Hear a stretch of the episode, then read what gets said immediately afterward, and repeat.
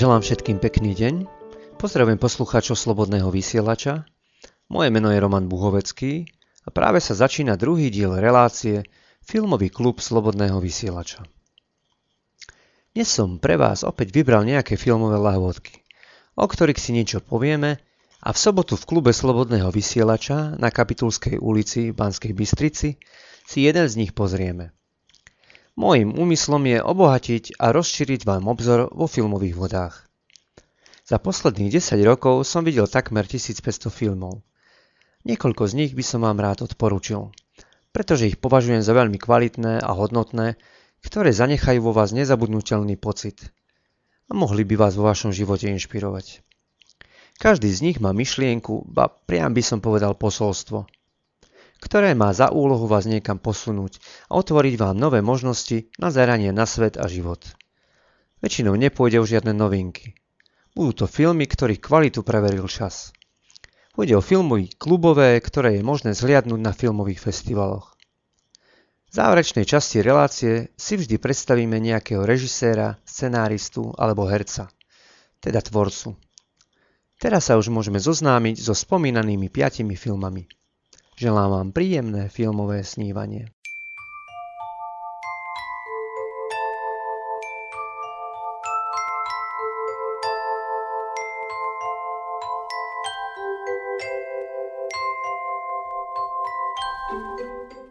Prvý film, ktorý som pre vás dnes vybral, bude francúzska komédia Jeden blbec na večeru.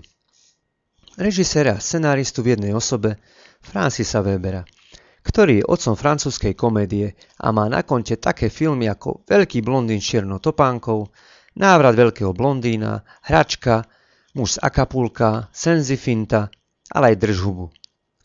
Ak ste zbystrili pozornosť pri poslednom menovanom, nemusím vám dokazovať, že Francis Weber svojmu remeslu rozumie. Dôkazom sú jeho diela, ktoré poznajú už tri generácie – Jeden blbec na večeru je pôvodne divadelná hra, v ktorej si hlavný protagonista Jacques Vier odkrútil 600 repríz. Film je komorný, dej sa odohráva v priestoroch jedného bytu a je zameraný na dialógy a výrazné charaktery.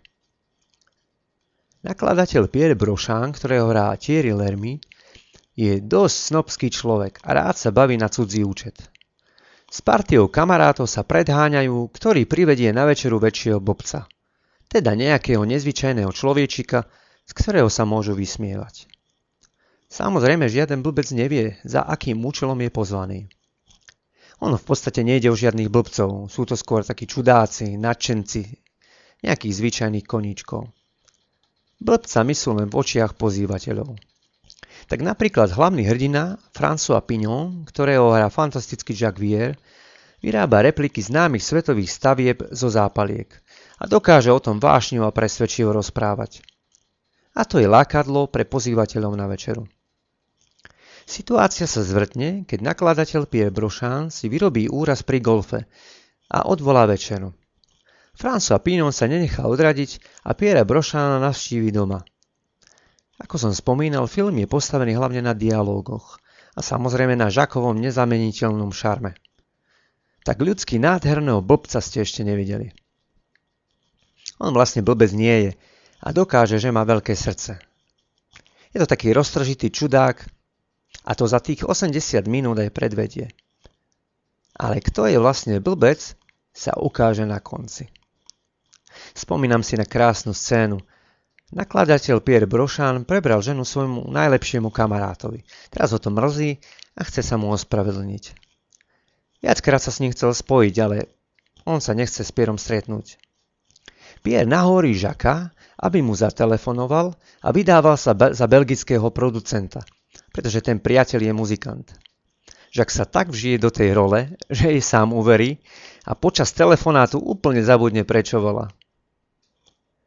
V roku 1999 film získal tri filmové ceny Cezara. Cenu udelili hlavnému predstaviteľovi Žakovi Vierovi, Danielovi Prevostovi za najlepšiu vedľajšiu úlohu a Francisovi Weberovi za scenár. Československá filmová databáza udelila filmu 84%.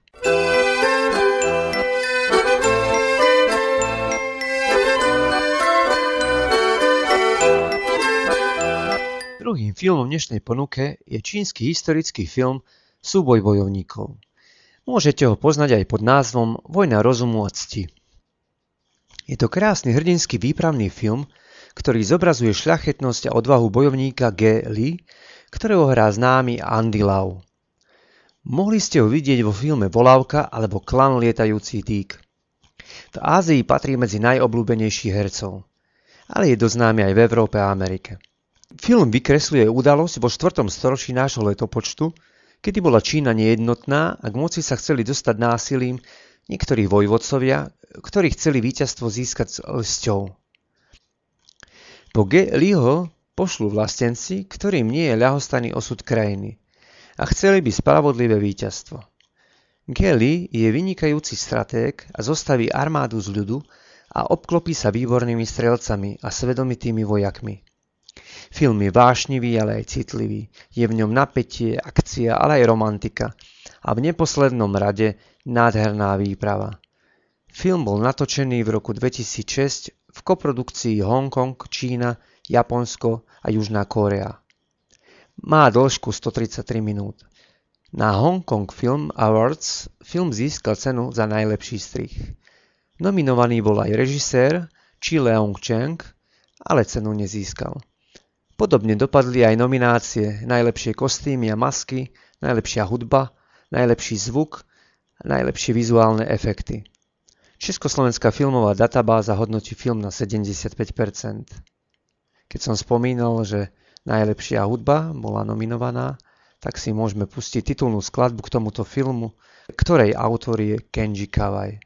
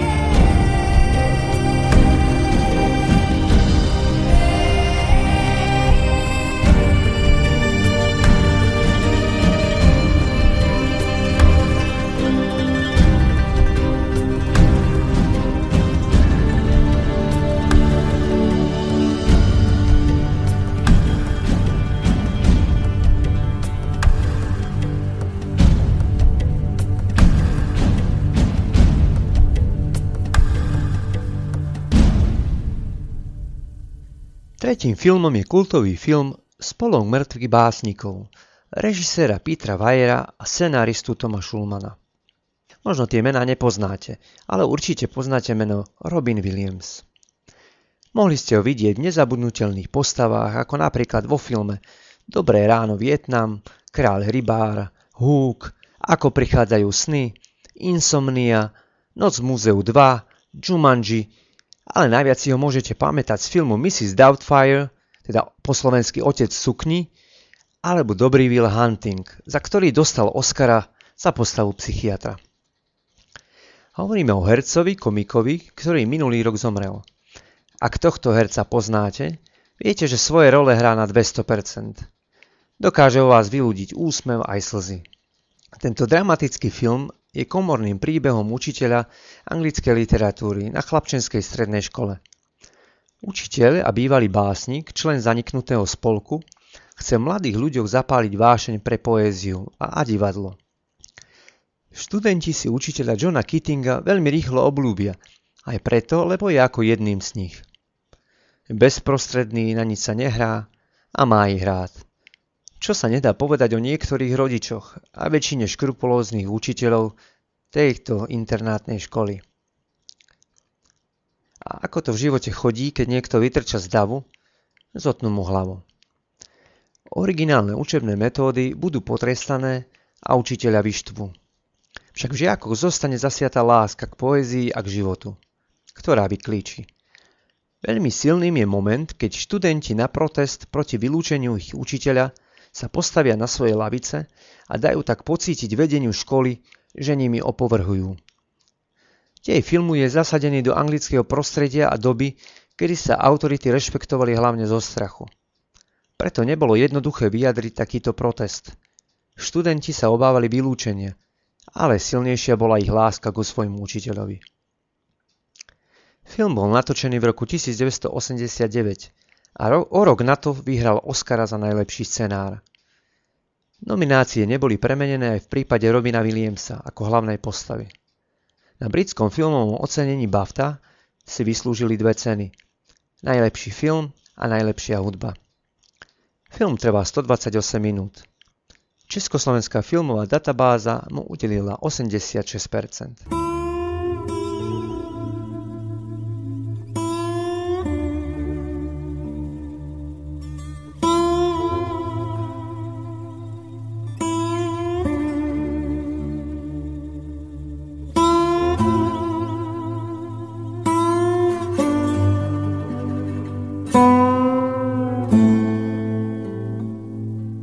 Dnes už druhým filmom z východnej časti Zemegule je veľmi originálny počin uznávaného a na festivaloch pravidelne oceňovaného režiséra korejského pôvodu. Tým, ktorí holdujú kvalitným filmom, iste vošlo do pozornosti meno Kim Kiduk. Toto meno patrí režisérovi kultového filmu Jar, leto, jeseň, zima a jar.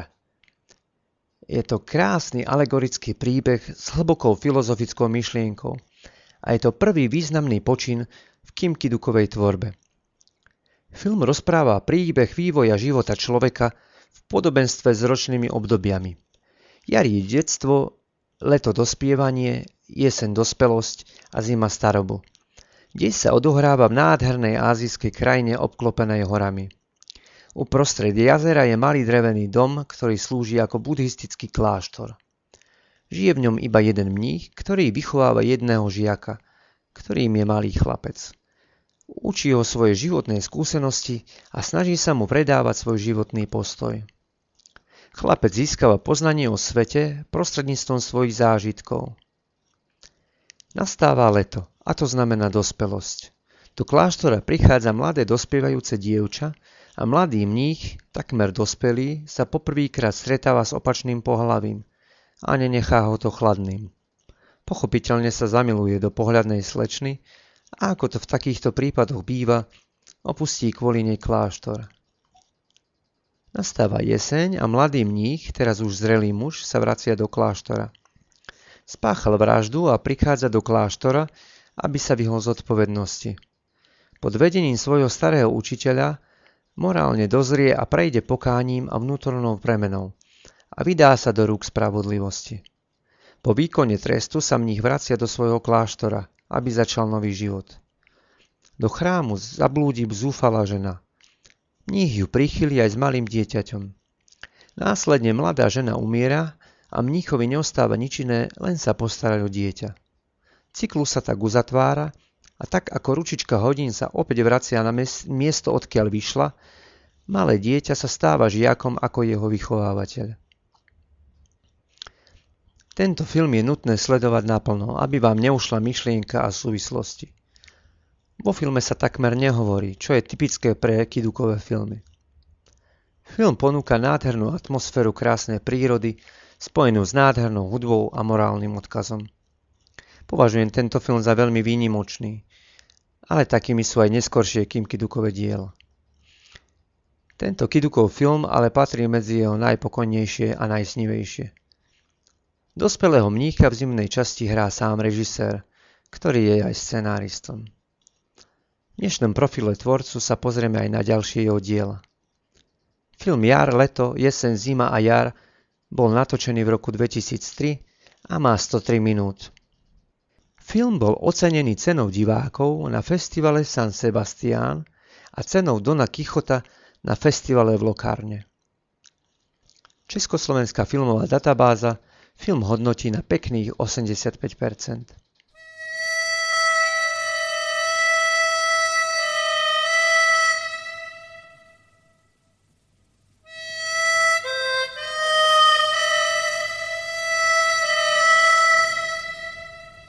Na záver som pre vás vybral film od žijúcej legendy filmového umenia Woodyho Elena, ktorý nepretržite tvorí od 70.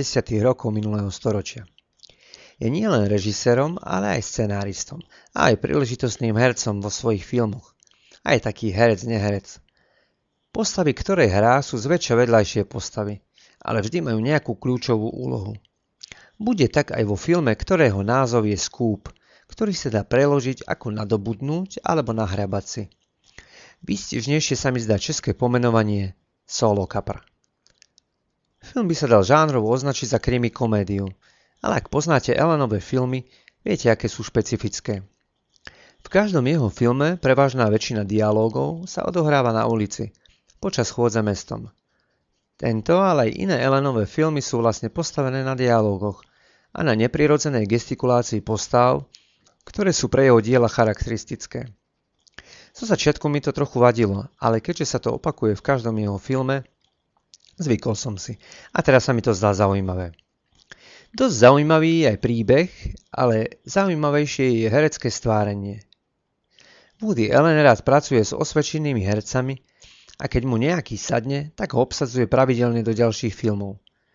Jeho favoritkou v tomto prípade sa stala známa herečka blondínka Scarlett Johansson, ktorú môžete poznať z filmov Stratené v preklade, Prízračný svet, Vicky Kristína Barcelona, Matchpoint, Dokonalý trik či Iron Man 2. Scarlett je veľmi talentovaná tvárna herečka, preto si ju Woody vybral. Sekunduje i nemenej známy Hugh Jackman, ktorý zahviezdil vo filme Fontána z predošlého dielu našej relácie. A do tretice k ním zapadne spomínaný autor Woody Allen, ktorý hrá populárneho iluzionistu.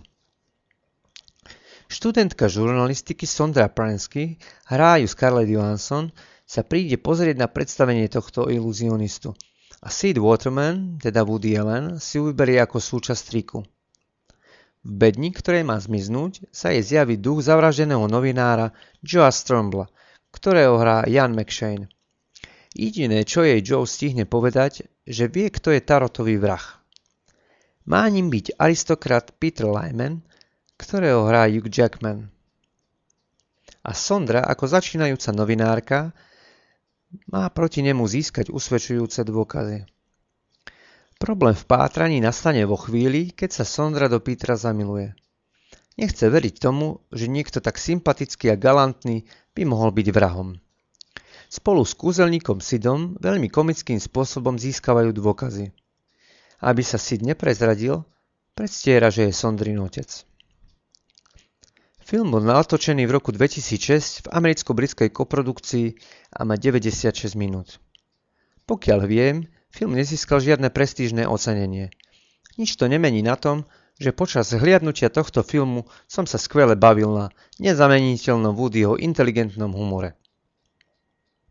Československá filmová databáza hodnotí film len na 69%. Ja by som mu dal kľudne aj 80%.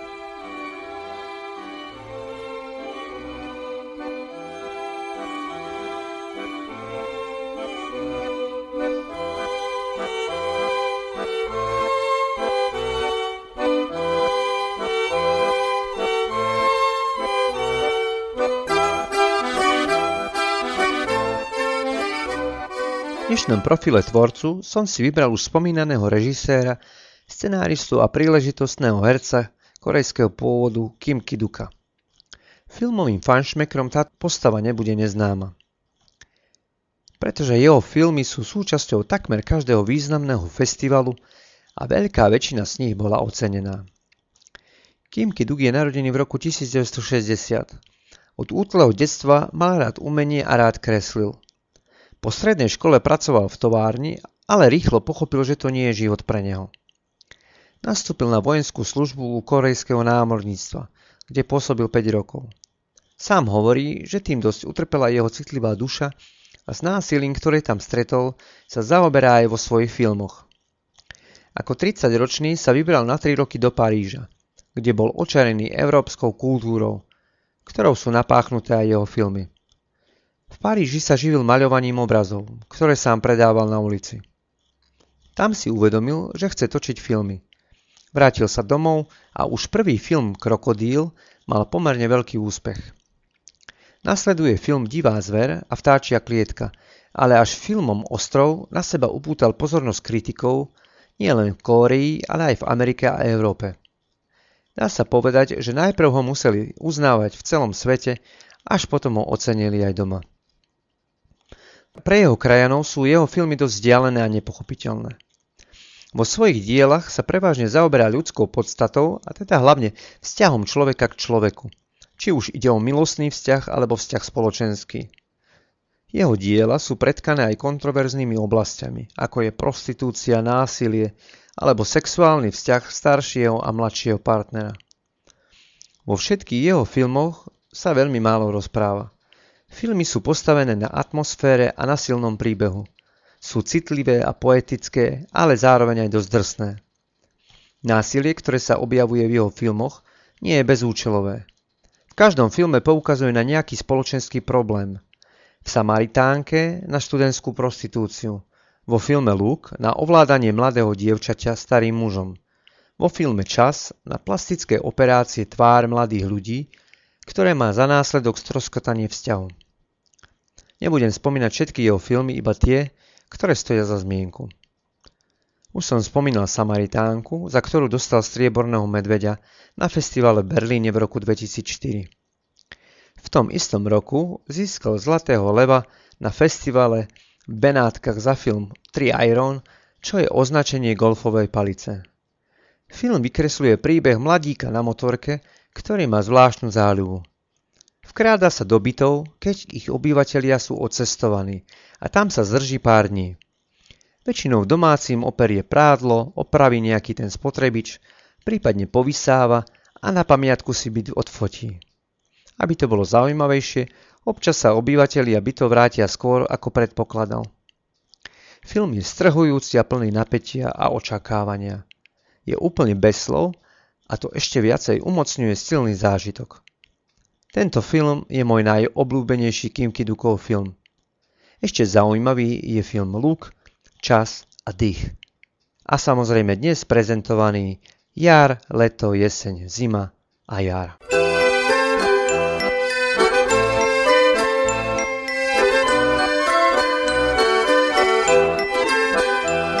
Na dnes by to bolo všetko.